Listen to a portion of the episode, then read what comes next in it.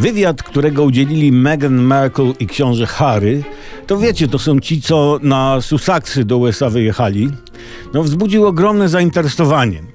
Jak, jak, jak pisze się tam po gazetach na całym świecie, no, no może z wyjątkiem tych miejsc w Afryce, gdzie głodują dzieci, ale tak na, na, na reszcie terenu to tak. Samo oczekiwanie na wywiad już było fascynujące. Ten amerykański wózek na Marsie zatrzymał się w pozie pełnej oczekiwania. Wirus na moment wstrzymał mutację. Media teraz analizują na wszystkie strony ten wywiad, który, nie ukrywajmy, miał dla świata takie znaczenie jak upierzenie dla krokodyla. Dwoje bogatych rozmawiało z jeszcze bogatszą o tym, jak im się źle żyje.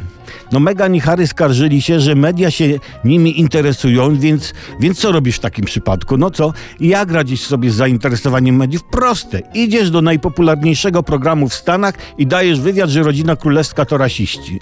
No, trochę nie pomogło. No dwie godziny siedzieli, pieprzyli o schnącej farbie na ścianie, tam tapety się rolowały, falowały szyby, no i nic się nie działo. Żeby chociaż wjechali na kocie do tego studia, żeby w drugiej godzinie za plecami Harego i Meghan jakaś szarża husarii się odbyła. No to, to już, słuchajcie, to już bardziej interesujący jest szwedzki dramat psychologiczny, jak przez dwie godziny kobieta w dużym słomkowym kapeluszu idzie plażą z ulem pod pachą i milczy. Właśnie, milczenie. Być może to jest najlepsze lekarstwo na zbytnie zainteresowanie mediów.